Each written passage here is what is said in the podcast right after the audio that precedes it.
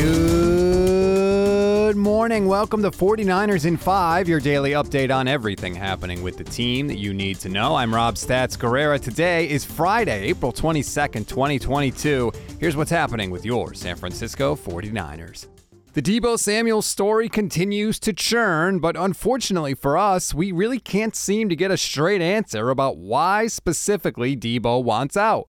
First, we heard from Jeff Darlington that usage was the issue, that Deebo didn't like to be used as a running back. He disputed that in an Instagram post and then deleted it. Then yesterday, Adam Schefter said Deebo wanted to play closer to his home in South Carolina, but again, Deebo disputed that with a social media post that he since deleted.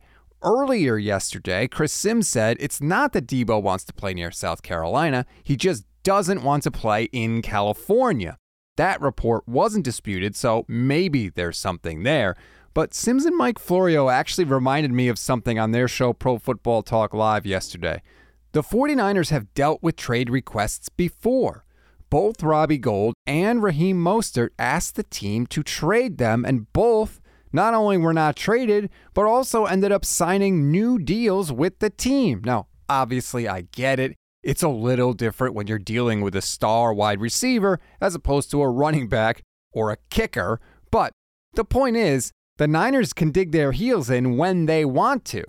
And speaking of that, here's another good point from Chris Sims on Pro Football Talk Live. They have a quarterback on the roster that we know they don't want for two years, and they still haven't got what they want for him, and they're not going to trade him. And there it looks like they're willing to go and bite the bullet and go. So if you don't think Shanahan and Lynch are willing to play hardball here and you know not try to at least make this work, and if it doesn't work, they're not just going to give him away for free. You're crazy. So that's where, yeah, I would be careful if I'm Deebo Samuel uh, with with this situation. Clearly, that is true. The 49ers don't just give in to pressure, even if they have to cut their nose off to spite their face, like they did by keeping Jimmy Garoppolo this long. So we'll see how this thing plays out. Speaking of Jimmy G, he was actually a guest on SiriusXM yesterday and gave us an update about his rehab. I'm not where I want to be yet. Uh, the shoulder surgery, obviously, it went well. Uh, rehab's been going great but it, it's a process. And so I know that I knew it going into the surgery what it was going to take to you know get the shoulder back right. But you know we'll be throwing here soon. Uh, just got to keep going in the right direction. I think it's a it's a long off season. It's already been crazy with all the trades, uh, guys going to different teams, whatever it is. Just um, I don't know. It's one of those things that I'm just going to let the chips fall as they may. Keep working my ass off like I always do, and you know I think when you do that, good things will happen to you. Hmm. Jimmy said we'll be throwing soon. Initially, the reports were that he couldn't throw until around the 4th of July, but if he's throwing before that, could the 49ers initiate a trade before then? Who knows at this point?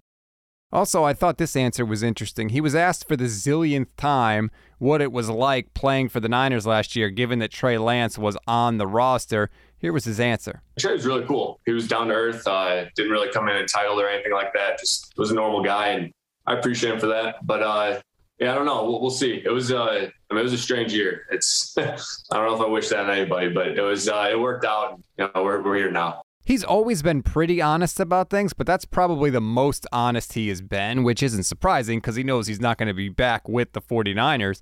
He clearly didn't like it this year, and he clearly went out of his way not to say that he'd be willing to do it again in 2022. We always give you one thing to read, one thing to watch, and one thing you might have missed. One thing to read on this Friday SB Nation Reacts posted an interesting question to the faithful yesterday. If you had to take back Sam Darnold in a trade involving Jimmy Garoppolo, would you do it? The fans voted, and the answer might surprise you. Go to NinersNation.com now to find out the result. One thing to watch ESPN's Nick Wagoner reported that 49ers Vice President of Player Personnel Ethan Waugh has an offer from Jacksonville Jaguars General Manager Trent Baalke to become the assistant GM for the Jags. Wagoner said the expectation is for Waugh to take the offer after the NFL draft.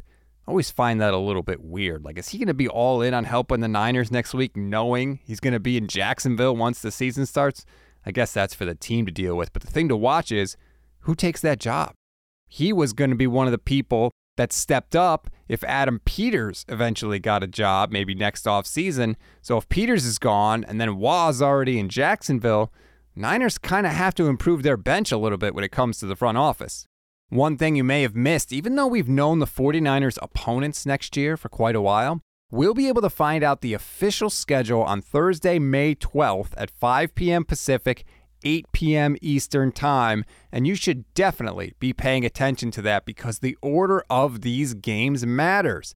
Who are you playing on a short week? Who are you playing on a Thursday night game? How many times do you have to play a team that's coming off of a bye week? What is the preparation gap between you and your opponents? All of that stuff matters, and it all goes into the stew when you're trying to figure out what the team's record is going to be next season. And for a team like San Francisco that has had so much turnover on the roster and on the coaching staff, it would be much, much better for the team if their tougher opponents were in the middle or later part of the schedule, just to give everybody time to gel in the beginning of the year against some of the easier opponents. That's a wrap on today's 49ers in 5. Please rate, review, and follow the Niners Nation Podcast Network. Enjoy your Friday. Enjoy your weekend, everybody. I'm Rob Stats Guerrera. We'll talk on Monday.